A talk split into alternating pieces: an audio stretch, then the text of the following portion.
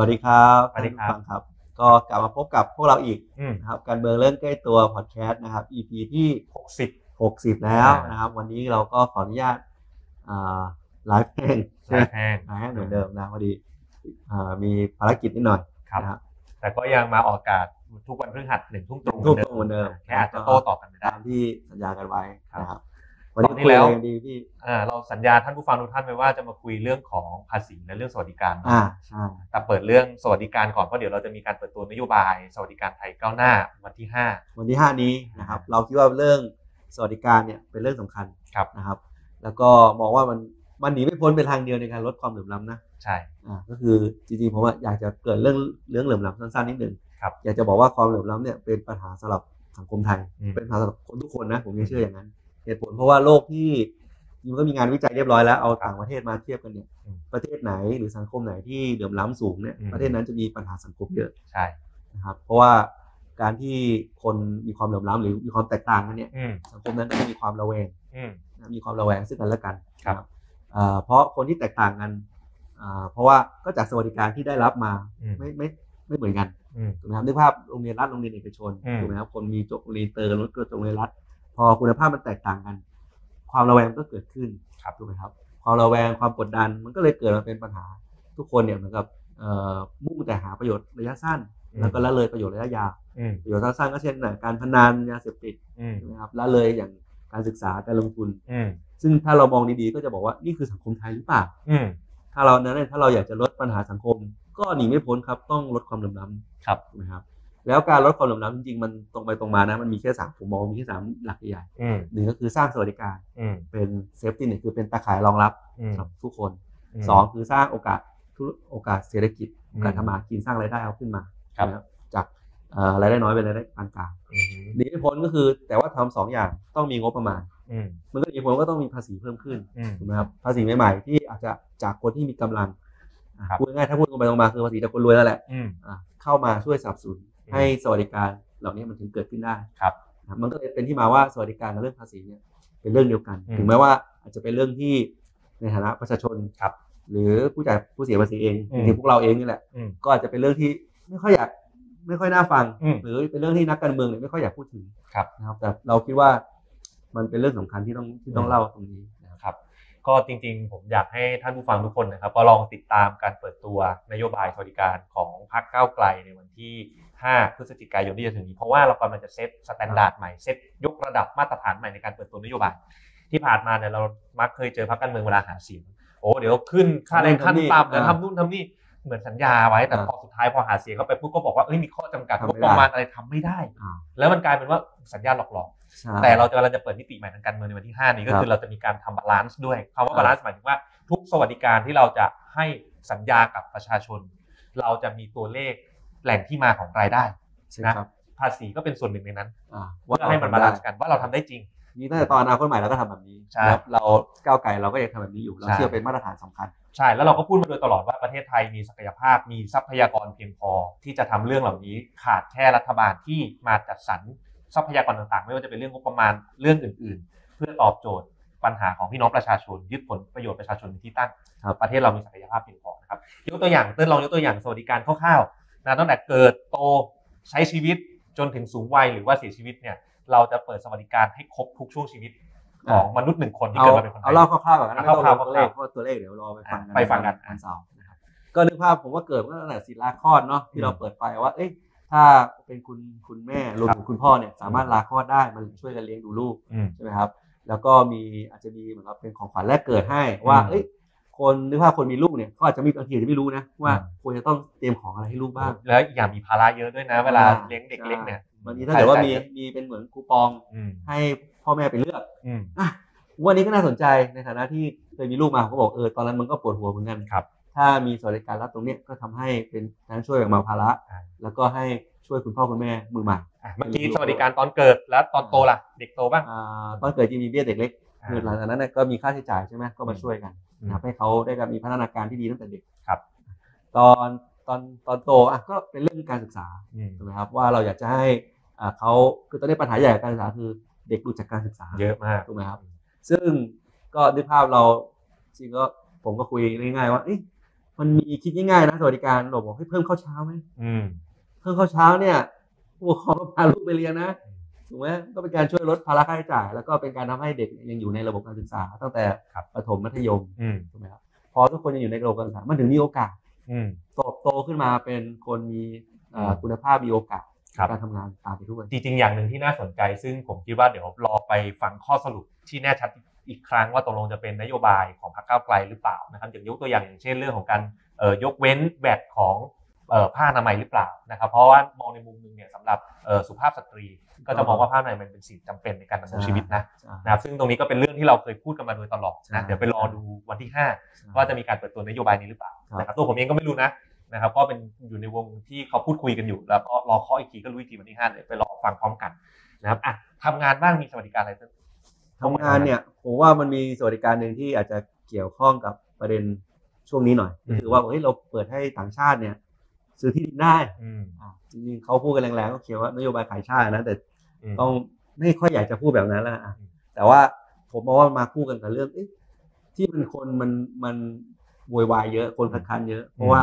ต้องบอกว่าคนไทยเนี่ยยังไม่มีโอกาสมีที่ดินเนี่ยหรือมีบ้านตัวเลยเยอะเท่าไหร่ อืม ถูกไหมครับก็คือเรียกว่าหนึ่งในสามสองในสามของคนไทยดีกว่า อืม ยังไม่มีบ้าน จริงๆพิธาพิธาลิมเจริญรัตน์ อ่า เพิ่งตั้งกระทู้สดไปเมื่อเช้าหัวหน้าพรรคก้าวไกลนะฮะตั้งกระทู้ถามเอ่อรองนายก ครับ นะครับ ว่า ก็ 75 ของคนไทยเนี่ย ใช่ ไม่มีที่เลย และยังจะเปิดให้ต่างชาติเข้ามา อ่า เป็นของที่ดินอีก ใช่ นะฮะ แต่ว่าผมก็มองว่าสวัสดิมันมันก็หนีไม่พ้นดังนั้นเนี่ย อืม ตัวเลขนี้มันสะท้อนแล้ว อืม ว่าเอ๊ะรัฐควรจะเข้ามองว่าถ้าบ้านเป็นปัจจัยสำคัญ อืม ถูกไหมครับ อืม ในการใช้ชีวิตเนี่ยก็เข้ามาช่วย ครับ ไม่ว่าจะเป็นค่าเช่าบ้าน หรือว่าไม่ว่าช่วยค่าผ่อนบ้าน อืม อ่าให้คนรายได้น้อยเนี่ยผ่อนบ้านได้มากขึ้น ครับ มีโอกาส อืม ผมว่ามีโอกาสแล้วกันให้เข้าผ่อนบ้านได้มากขึ้น ในเรื่องสวัสดิการเกี่ยวข้องกับการใช้ชีวิตก็จะมีเรื่องของแบบเอ่อนโยบายสวัสดิการเกี่ยวข้องกับขนส่งสาธารณะ หรือว่าการเข้าถึงอินเทอร์เน็ตอะไรต่างๆผมว่าเดี๋ยวรอติดตามชมกันแต่สุดท้ายหนีไม่พ้นก็คือช่วงที่อยู่ในสูงวัย เพราะว่าประเทศไทยเนี่ยเรากำลังจะเข้าสู่เขาเขาใช้คำว่าอะไรนะสังคมผู้สูงอายุสุดโตสุดโตรงมากหรือสุดขั้วเนี่ยแถวๆเนี้ย ครับ แต่ว่ามากๆครับมากๆเป็นประเทศหนึ่งของโลกเนี่ย ครับ ก็คือเดี๋ยวจะมีเรื่องของเบี้ยผู้สูงอายุด้วย อ่าที่เราเราก็เล่าไปทุกครั้งแล้วว่า อืม บำนาญเนี่ยมันเอาเส้นความยากจนคือ3,000 บาทต่อเดือน สามพันบาทจะขึ้นเป็นสามพันบาท ใช่ นะครับ รวมถึงจริงอ่าสวัสดิการหนึ่งน้ำประปาเราก็พูดไปแล้ว ใช่ นะครับเราก็บอกว่ามันควรจะบัญญัติเป็นกฎหมายรับรองไปเลยว่า อ่า คนทุกคนไทยในเมืองอ่ะ อืม ทุกเมืองเนี่ย อืม ควรจะได้เข้าถึงน้ำประปาสะอาด อืม คุณภาพดื่มได้ตลอดปี อืม นะอันนี้ก็เป็นเป็นสวัสดิการที่สำคัญ ครับก็ตัวอย่างสวัสดิการที่ผมยกตัวอย่างไปกับเติ้ลเมื่อสักครู่นี้นะครับก็จริงๆยังเป็นถือว่าเป็นตัวอย่างเล็กน้อย ยังไม่ครบทั้งเซตนะยังมีที่รอเปิดตัววันที่ห้าเนี่ยอีกเยอะมาก ผมเชื่อว่าท่านผู้ฟังทุกท่านเนี่ยจะมีคำถามในใจว่าโอ้โหขายของเยอะขนาดนี้เอาเงินมาจากไหนเนี่ยแหละถึงเป็นที่มาที่เราจะต้องเปิดเรื่องของแหล่งที่มารายได้ด้วย ซึ่งวันนี้จะยกตัวอย่างหนึ่งภาษีนะครับที่เราคิดว่าในตอนท้ายรายการของตอนนี้เนาะว่าเฮ้ยแหล่งที่มาของรายได้ที่เราจะมาใช้ในการทำสวัสดิการให้กับประชาชนเนี่ยมาจากไหน ครับ ก็เป็นเหตุผลแหละกำลังจะตอบว่าจริงๆเนี่ยหลายๆคนอาจจะเคยมีคำถามเนาะผมก็เคยแบบคิดถึงเรื่องปรัชญาการเมืองเลยเฮ้ยอำนาจรัฐที่แท้จริงเนี่ยจริงๆมันมาเนี่ยมันมาเพื่อกดทับประชาชนนะครับ ถ้าเรามองว่าเฮ้ยคนทุกคนมีเสรีภาพสิทธิเสรีภาพเนี่ยอำนาจรัฐจริงๆคืออำนาจกดขี่นะครับ อย่างเช่นการจัดเก็บภาษีก็กดขี่นะ จริงๆเนี่ยผมเออ อ่ะ ถูกต้องเลยพี่เทงผมผมเห็นด้วยคือผม อืม เคยคิดว่าก็เคยอ่านมันก็เป็นหนังสือแหละบอกว่า อืม ภาษีเนี่ยมองดีๆเนี่ยมันคือการถ่ายเงินนะ การถ่ายเงินอืม เอาถูกไหมมันคือการถ่ายเงินโดยรัฐ อืม ถูกไหมครับเอ้าคุณมีรายได้ใช่ไหมให้คุณจ่ายเงินผมมา อืม เพราะว่าเดี๋ยวผมไปสร้างสวัสดิการไปค่าเป็นค่าคุ้มครองอะ อืม เดี๋ยวผมจ้างเอาเงินจะได้มีเงินไปจ้างตำรวจมาคุ้มครองคุณ อืม อันนี้มันค่าคุ้มครองดีกว่า จริงเหมือนมาเฟีย อ่าโอเคจะมองมองนั้นก็ก็ไม่ผิด อืม เพียงแต่ว่าในแง่หนึ่งก็คือ ก็การมีสวัสดิการรัฐ อืม เป็นหน้าที่ของรัฐ อืม นะเพื่อประโยชน์ทุกคน อืม เพื่อให้อย่างที่บอกคนในสังคมทุกคนเนี่ยมีโอกาส อืม ไม่อย่างนั้นเราอาจจะอยู่ในสังคมที่มันไม่ไม่ปลอดภัยคือ เพราะว่าคนไม่ไม่มีโอกาสทำมา อืม กินแล้วกลายเป็นผู้ร้ายเป็นอะไรไป ครับ ถูกไหมครับ ก็ตัดตัวอย่างที่เติ้ลยกตัวอย่างเมื่อกี้ไหนๆจะโดนไถแล้วอะไถแล้วให้มันเป็นประโยชน์ต่อคนทุกคน อ่าเพียงแต่ว่าสิ่งที่เรายืนยันมาตลอดว่า อืม ถ้าคุณจะเก็บภาษีคุณต้องเอามาทั้งสวัสดิการ ใช่ กลับมาเป็นประชาชนเท่า ไม่ นั้น ไม่ใช่ถ่ายแล้วไปอยู่ที่ไหนนะในทุน อะไรอย่างนี้นะคครั รับบ ก็นี่แหละถึงเป็นที่มาที่ว่า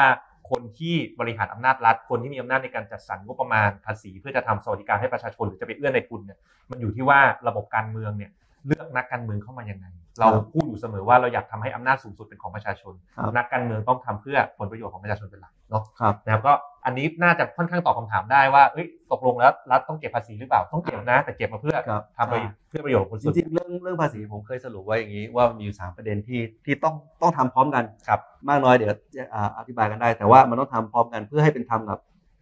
คนเสียภาษี อืม ประชาชนเนี่ยก็คือมองหนึ่งก็คือ เก็บภาษีมาแล้วเนี่ยต้องใช้ใช้มีประสิทธิภาพ อืม นั่นก็เลยเป็นเหตุผลที่เราพูดทุกครั้งเรื่องเอ่อการทำงบประมาณ อืม ซีโร่บัจเจตติ้งเนี่ยคือทุกงบประมาณต้องมาคิดกันใหม่ ครับ ว่าคุ้มค่าอยู่ไหมยังจำเป็นอยู่ไหม อืม อันที่สองคือเรื่องของความเป็นธรรม ครับ ความเป็นธรรมในที่นี้ก็มีตั้งแต่ว่าเอ่อเรื่องของการบังคับใช้เนาะ อืม ก็การเอ่อหนีกฎหมายการหนีภาษีเนี่ย ครับ เป็นสิ่งที่เราต้องแก้ไข คือถ้าเกิดว่ารัฐปล่อยให้การหนีภาษีเป็นเรื่องปกติ อืม มันก็บั่นทอนคนที่จ่ายภาษีถูกต้อง อืม ถูกไหมครับ อืม หรือแม้กระทั่งว่าเอ้ยเราบอกว่าการที่คุณให้มีข้อยกเว้นกับคนมีรายได้เยอะ อืม เอ่อเขามีช่องว่างมีภาษีลดหรือจ่ายเสียภาษีน้อยกว่าเนี่ยเอาอย่างยกตัวอย่างชัดเจนอย่างเช่น BOI ครับ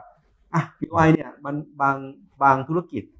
ที่ต้องลงทุนอยู่แล้วในประเทศไทย อืม ธุรกิจเหล่านี้จริงๆไม่ควรได้ BOI ครับ ถูกไหมครับ เพราะว่าเขาต้องอย่างเช่นโรงไฟฟ้า อืม ถูกไหม อืม โรงไฟฟ้ามันต้องตั้งที่ไทยเนาะ อืม ดังนั้นเนี่ยยังไงเขาควรจะเมื่อมีกำไรก็ควรจะเสียภาษี อืม ควรจะ BOI เนี่ยควรจะมีเฉพาะธุรกิจที่ อืม เขาเลือกได้ว่าจะไปลงทุนที่ไหน ครับ อ่ะสมมติเราบอกเราต้องการดึงอุตสาหกรรมใหม่ๆอุตสาหกรรมชิปเข้ามาในประเทศ อืม เราก็ได้สิทธิพิเศษเขาเพราะว่าถ้าไม่ให้เขาก็อาจจะไปลงที่สิงคโปร์ อืม อันนี้คือยกตัวอย่าง แต่ว่าประเทศไทยเนี่ยมันเอา BOI เนี่ยมาใช้เป็นให้ทุนใหญ่เราอะ อืม สามารถเสียภาษี อืม แต่ในฐานะ SME เนี่ยก็หลุดทุนกลางๆเนี่ยก็เสียภาษีเต็มที่เลย อืม ฉะนั้นนี่ก็เป็นเรื่องของความไม่เป็นธรรม อืม อ่าอันที่สามว่ากลับมาหนีไม่พ้นว่าเออเมื่อจ่ายภาษีแล้วก็ต้องได้สวัสดิการกลับมาก็อย่าง ครับ ที่ที่เพงเกินไป อืม นั่นก็เลยเป็นที่มาว่าสวัสดิการที่เราพยายามชูมาตลอดว่า อืม มันควรจะเป็นสวัสดิการทั่วหน้า อืม อ่าไม่ว่าจะยากดีมีจนเนี่ยเมื่อก็ในเมื่อเขาเป็นคนเสียภาษีมันด้วย อืม เขาก็ควรได้รับสวัสดิการนั้นกลับไปด้วย อืม ถึงแม้ว่ามันจะแลกมาด้วยกันว่ามันต้องใช้งบประมาณที่เยอะขึ้น อืม แต่ผมก็ยังมอง ยืนยันว่ายั ยังมองว่า ทำได้อืม มันเป็นหลักสำคัญ อืม คือมันเป็นหลักสำคัญที่ทำให้เอ่อสวัสดิการของไทยอ่ะมันมันก้าวหน้าขึ้น อืม ไม่งั้นมันจะเกิดคำถามตลอดเลยว่า อืม เอ้ยเราจะเสียภาษีทำไมนะในเมื่ออ ม เราเสียไปแล้ว สวัสดิการเราไม่ได้เลย อืม เพราะคุณบอกว่าให้เฉพาะคนมีรายได้น้อยเท่านั้น อ่าถ้าสวัสดิการดีเผื่อๆคนอาจจะอยากจ่ายภาษีเข้าสู่ระบบมากขึ้นด้วยซ้ำ ผมก็เลยว่าสามอย่างเนี่ยทำทำพร้อมกัน ครับ ถูกไหมครับ แล้วจริงๆเนี่ยต้องถามว่าหลายๆคนอาจจะมองว่าการจ่ายภาษีเป็นเรื่องของคนรวยนู่นนี่นั่นโอ้โหที่ผ่านมาเนี่ยโอ้โหคนจนไม่ไม่ได้เกี่ยวข้องกับเรื่องพวกนี้จริงๆไม่จริงนะรายได้รัฐปัจจุบันเนี่ยก้อนใหญ่มาจากภาษีมูลค่าเพิ่ม ซึ่งภาษีมูลค่าเพิ่มเอาจริงๆแล้วเนี่ยคนจนจ่ายมากกว่าคนรวยอีกนะ คิดเป็นเปอร์เซ็นต์ คิดเป็นเปอร์เซ็นต์เพราะฉะนั้นเนี่ย ถ้าเป็นคิดเงินก็คือคนรวยจ่ายเยอะกว่า อ่ะ ยอะ เข้าเข้าใจเข้าใจอันนี้คือคิดเป็นจำนวนประชากรไง ใช่ จำนวนประชากรไงเพราะว่ามันทุกคนต้องจ่ายเหมือนกันใช่ไหมทีนี้มันเลยกลายเป็นว่าเอ้ยที่ผ่านมามันเลยกลายเป็นว่าเฮ้ยระบบภาษีของบ้านเราในเมื่อแหล่งรายได้ของรัฐปัจจุบันมันจะมันมาจากแวดหรือภาษีมูลค่าเพิ่มเนี่ย ครับ และไอ้ก้อนคนจนภาษีเงินได้บุคบุคคลธรรมดาก็ตามน่ะหรือภาษีที่แบบเป็นเวลแท็กในยภาษีที่ดินน่ะ อืม เอ๊ะรวมตัวเลขมามันน้อยกว่าแวด ใช่ ความหมายก็คือเอ๊ะตกลงเราเรากลายเป็นว่าเรากำลังเก็บภาษีคนรวยน้อยกว่าหรือเปล่านะในเมื่อหลักการตอนแรกมันมาเนี่ยมันควรจะลดความเหลื่อมล้ำ อ่า ใช่ไหม ครับ อันเนี้ยครับก็เป็นที่มาที่เรากำลังจะปฏิรูประบบภาษีใหม่ อ่ะ นะเพื่อพูดง่ายคือเก็บเงินกับมหาเศรษฐีอะแต่ไม่อยากให้ใช้เหมือนโรบินฮูดอ่ะเราไม่ได้เป็นโรบินฮูดนะแต่มันเป็นหลักการที่ถูกต้องอ่ะที่เพื่อเก็บภาษีมาเพื่อลดความเหลื่อมล้ ใช่ก็อย่างที่บอกว่าถ้าเป้าหมายคือลดความเหลื่อมล้ำหนีไม่พ้นว่าภาษีทรัพย์สิน ำอืม หรือภาษีจากเอ่อคนมีกำลังเนี่ยมันก็ต้องต้องมีการเพิ่มขึ้น ครับ อันนี้พูดกันตรงไปตรงมานะครับ อืม ซึ่งเราก็จะมีพูดอย่างภาษีที่ดินรวมแปลง อ่า อันนี้ก็เกิดขึ้นมาก่อน อืม รวมแปลงคืออะไรก็คือปัจจุบันภาษีปัจจุบันเดิมมันเป็นรายแปลงนะครับ ก็คือคิดแปลงใครแปลงมัน อืม ซึ่งมันก็อาจจะไม่ได้สะท้อนภาพรวมของคนที่มีที่ดินเยอะ อ่ะสมมติผม อ่ะ อยากจ่ายภาษีน้อยผมก็หานอมินีหรือกระจายที่ดินเอาไว้แล้ว ซอยแปลงก็จบ ซ แล้ อยว แปลงอ่ะซอยแปลง ถูกไหมนี่นี่คือเจ้าสัวก็ทำอยู่อะไม่ใช่อะไร ปลูกกล้วยปลูกมะนาว ปลูกกล้วยปลูกมะนาวถูกไหมแต่ถ้าเกิดเราบอกว่าเราคิดเป็นว่าไอ้ยคนคนนี้ถือครองที่ดินทั้งประเทศ อืม เท่าไหร่ อืม แล้วก็มาหาเป็นอ่าอัตราก้าวหน้า อืม ถูกไหมครับ อืม อันเนี้ยก็คือเก็บจากอ่าภาษีเหมือนกับก็คือจากทรัพย์สินที่ ครั เขา บ มีก็คือจากกำลังอ่าที่เขามีถูกไหมครับผมว่าอันเนี้ยก็เป็นภาษีทรัพย์สินที่เป็นธรรม ครับ กับเอ่อแล้วก็เป็นภาษีที่ควรจะเอามาสร้างเป็นรายได้สำหรับสวัสดิการได้ อืม ถูกไหมครับ เพื่อให้มีการกระจายภาษีมากขึ้น เพราะว่าอย่าลืมว่าคนที่มีที่ดินเยอะที่สุดเนี่ย อืม หกแสนไร่เนี่ย อืม ก็ได้มาจากธุรกิจผูกขาดสุราเนี่ยแหละ อืม นะครับที่วันเมื่อวานเราอาจจะเอ่อทำยังไม่สำเร็จ โดนฟ้องไหมโดนฟ้องไม่เกี่ยวไม่โดน ไม่เกี่ยวครับ เป็นเรื่องข้อเท็จจริง ครับ อ่า เพราะว่า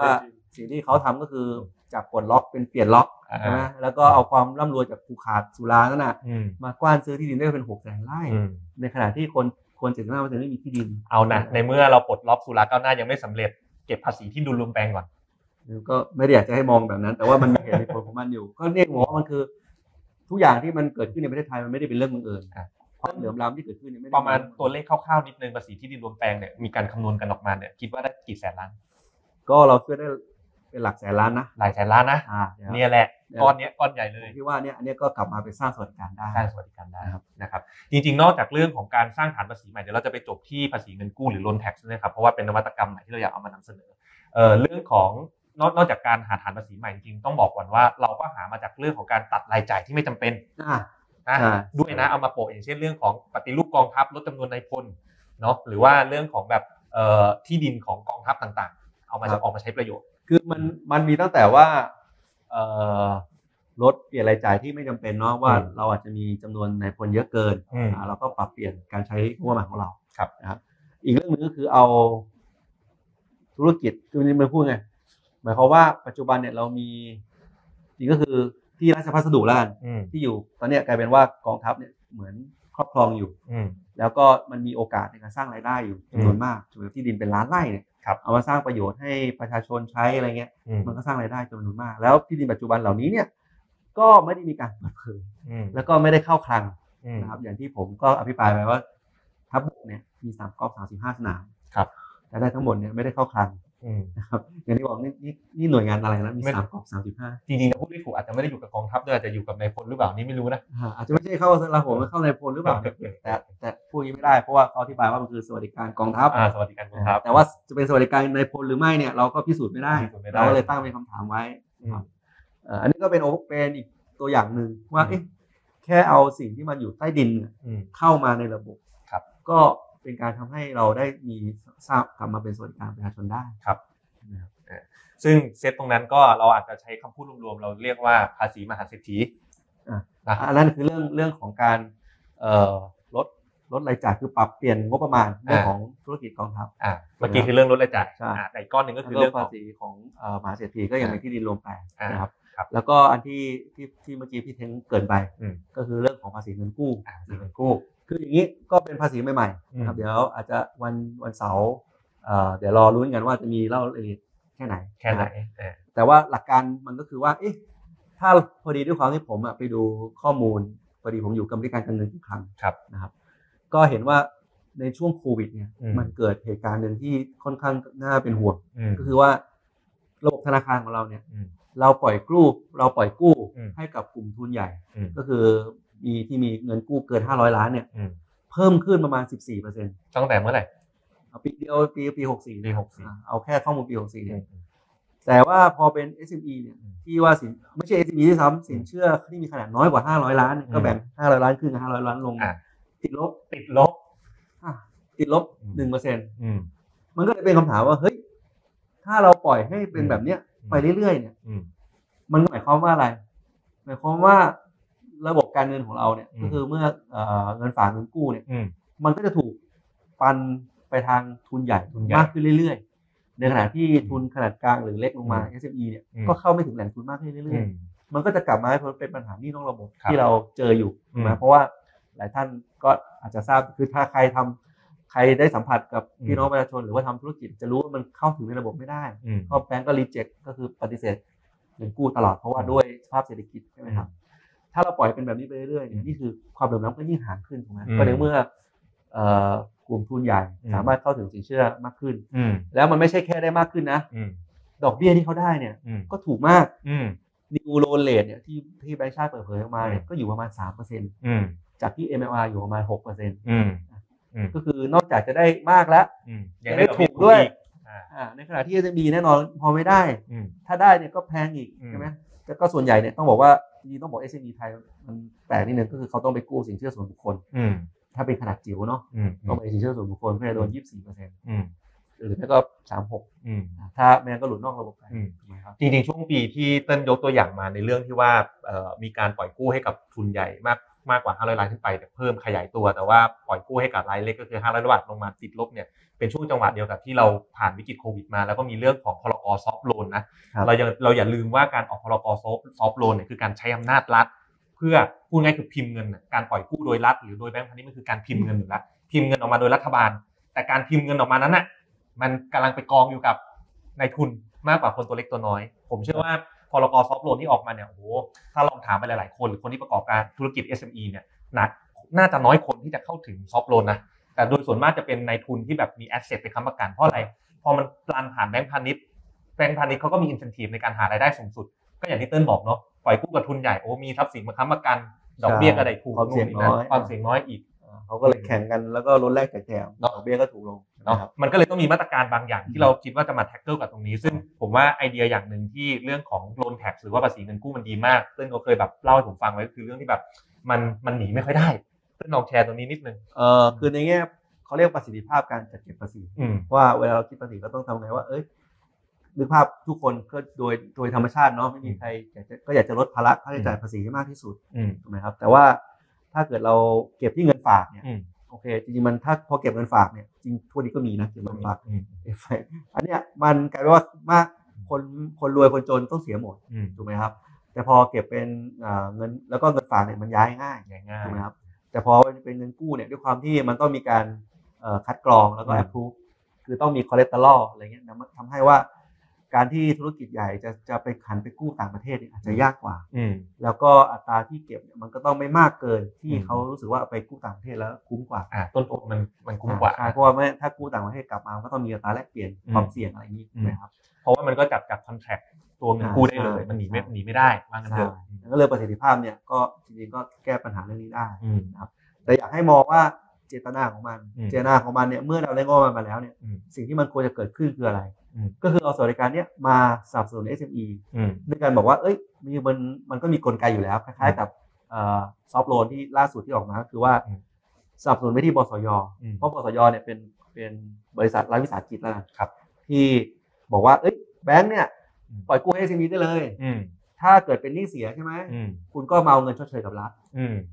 อ่ะมันก็จะตรงไปตรงไปตรงมาว่า พอแบบเนี้ยธนาคารก็รู้สึกว่าเอองั้นผมก็จะมีความมั่นใจขึ้นละ อืม ในการว่ากล้าปล่อยกู้กับ s อ b ที่เขาเสี่ยง อืม เพราะว่าเมื่อเมื่อถ้าเขาเป็นหนี้เสีย อืม ไม่มีใครอยากให้เป็นหนี้เสียเนาะแต่ว่าทุก s อ b มันเสี่ยงอยู่แล้วใช่ไหม อืม ก็พอปล่อยปุ๊บถ้าเป็นหนี้เสียก็มาเอาเงินชดเชยจากรัฐ แต่ซึ่งเงินชดเชยตรงนั้นก็คือเก็บจาก